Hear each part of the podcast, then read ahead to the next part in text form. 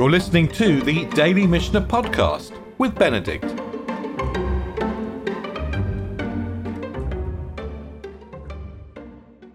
So we have a sequence of Mishnayot in the fourth chapter, which begin with a phrase like, well, for example, in the fourth Mishnah, Mishya Shav Baderach, someone who was sitting on the road.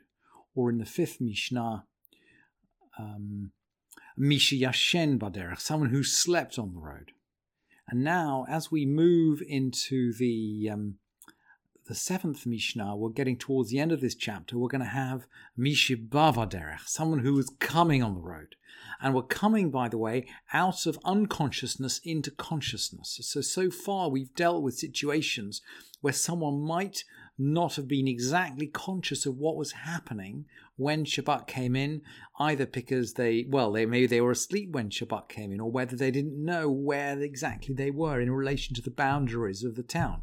Or maybe in the very first Mishnah in the chapter, they were forcibly removed from the boundaries of the town by Gentiles or by some kind of psychological illness.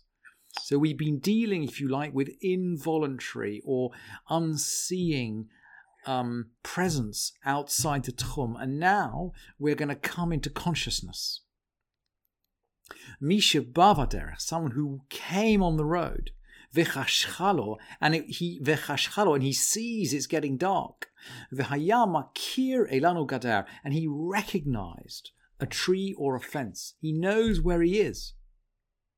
Ve'amar shvitati tachtav lo amar klum he recognizes where he is and he sees a tree or a fence and he says, May, by, may my Shabbat place be under it.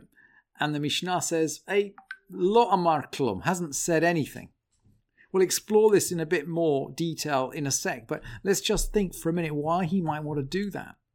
Well, let's say, for example, we're 4,000 amot outside town we can't we can't get to town. On the other hand, if we could see a tree or a fence or some kind of marker halfway between where we are now and town, we could say, ah, let my Shabbat center be under that tree, and then I can walk 2,000 amot to the direction of the tree, and another 2,000 amot onwards, and then I'll be somewhere safe for Shabbat. So we can see why we might want to do that. And mysteriously, the Mishnah says, no, Lo amar klum. And then it comes back. He might say, Shvitati be'ikro. Let my Shabbat place be at its root. He's a little bit more precise. He doesn't just say um, Ilan or Gada. He doesn't say um, Shviati Tachtav, my Shabbat place is under it. And remember, by the way, a tree can be a big object. A tree can be much bigger than the four amot, which we think of a human as possessing. You know, under a tree, that's a big space. So he says, Shvitati be'ikaro, at its root. That seems to work. Mahalech mimakom raglav ve'ad ikro alpaim amah. He can walk from the place where it stands to its root 2,000 cubits. Ume Krovi Adpe Toa Paimama, and then another 2,000 cubits from its root to his house. Thus, Nimtsa, Malech Me uh, malech Mishachashecha Arbat Albat Alafim Ama.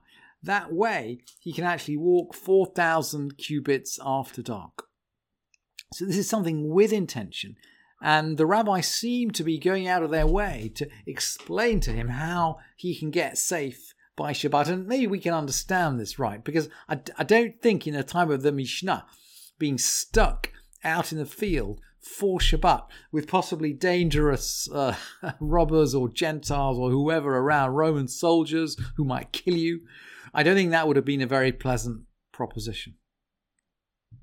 Now, what if he doesn't recognize anything? Im makir. What if he doesn't see anything? Or she enovaki bahalacha. Maybe he doesn't know the halacha. Maybe he doesn't know that it's he's supposed to do this. Fascinating, by the way, that Rabbi Yudah Nasi, when he's compiling the Mishnah, is thinking about situations where someone doesn't know the halacha he needs to know. Fascinating that they're bringing this stuff in. Ve'amar, and he says, Shvitati komi. let my present position, let, let my place be my Shabbat place. Shvitati bimkomi. Zachalo makomo alpaim ruach. His position gains him a right of movement of 2,000 units in every, in any, uh, in any direction, any direction. Agulot, divrei Rabbi Hanina ben Antigonos, in a circle, a 2,000 amma circle, according to Rabbi Hanina ben Antigonos. And by the way, we've always talked so far about circles. I mean, we've seen all these diagrams of circles I've been building for you on the source sheet. But it's not the last word. V'chachamim omrim, merubaot, the distance, it's square. Katavla. Look at a beautiful, beautiful uh, uh, this, root, this word must be cognate with table. I don't know. I don't think it comes from the Latin because the Latin for table is different. It might, might, maybe it comes from Greek, and certainly there are more Greek words and Latin words in the Mishnah. Katavla murubat, like a square tablet. Kadei shiahei niskar la zaviot, so that he can gain the area of the corners. Let's look at what we're talking about. Uh, look, so the um, Rabbi uh, uh, Rabbi Hanina ben Antigonos is talking about a classic circle. The rabbis are talking. Actually, I'm sorry about the large size of this image. I just don't didn't understand how to shrink it. But the rabbis are talking about a square with the circle circumscribed in it. So the extra space in the corners that we're getting is the difference between, oh, I don't know, um, uh, 2,000 amot in each direction is 4,000 amot in total. So this the square must be 16,000 amot, and the circle it's going to be pi. Uh, um, it's going to be pi d, so it'll be somewhere like um, 12,500 amot. So we're getting a, you know a good 4,000 square amot just from making use of the corners of the, the corners around the circle. And there is a pasuk for it, by the way. There's a pasuk in um, Bamidbar, when the cities of refuge are being marked out, and the, the, the derivation of this is, in, is an incredibly complex Gzera Shava in Eruvin. I, I, didn't want to bring you the Gzera Shava itself because it's about a page on Eruvin, or practically a, it seems like a page. It's very complex, but in essence, this pasuk says that we measure for the cities of refuge a square 2,000 amot outside town in four directions east, south, west, north, with the town in the center. And that's the pasture for their towns. It's very interesting that the cities of refuge have got um, green belt around them as if they were thinking about ecology or pasture or or green issues already in, in, in that time. And that's how we derive from t- from the Torah this idea that the the um, Shabbat space is actually square not round. Let's keep going. Uh, let, let, let, let, let's, let's keep going. Um, let's have a look at the principle. This is what they said. This is, in other words, now just going back to the, this person who establishes. Maybe, maybe we'll just go back to the, the Mishnah for a sec, just to remind ourselves. Im enomakir ve'amar shvidati He says, let my place be my Shabbat space. If he just says, let my place be my Shabbat place, he gets 2,000 amot, i.e., he establishes his Shabbat place with his feet.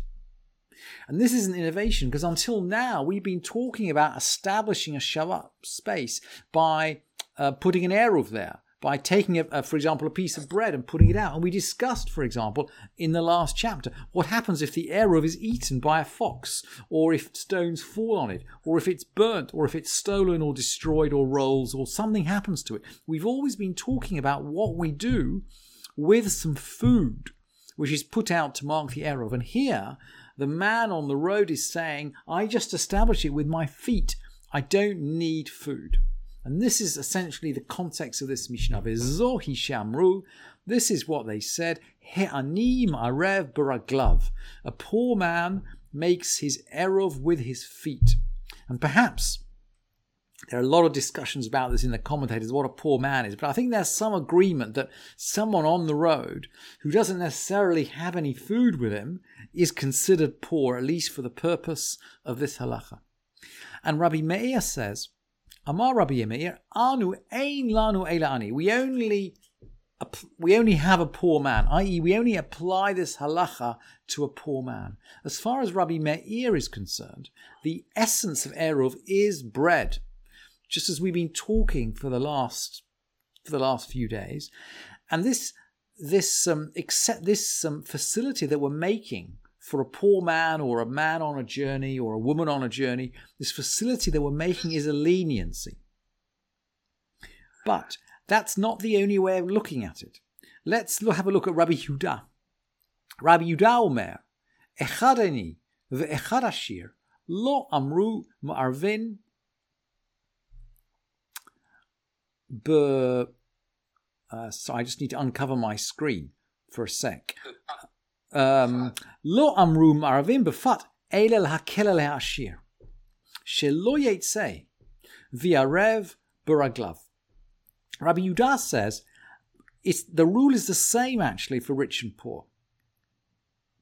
The essence of a the, es- the essence of the eruv isn't bread, just like Rabbi Meir says. The essence is actually feet. Lo amru marvin pefat el hakel el hashir. The reason that we can make an eruv with with bread is to make life easy for the rich man.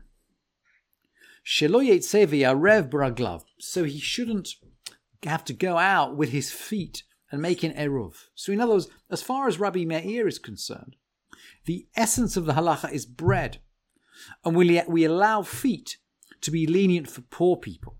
As far as Rabbi Yudah is concerned, the essence of the eruv is feet, and we only allow bread to be lenient for a rich person, because of course, a rich person, if we're dealing with bread, you don't need feet at all. A rich person can give the bread to a servant or to a slave and can say, please go and take this to such and such a place and deposit my eruv in such and such a place for me. And we, of course, we learned a little about a bit about the use of a emissary to establish the eruv. I think back in the second chapter of Eruvin, or certainly a couple of chapters back.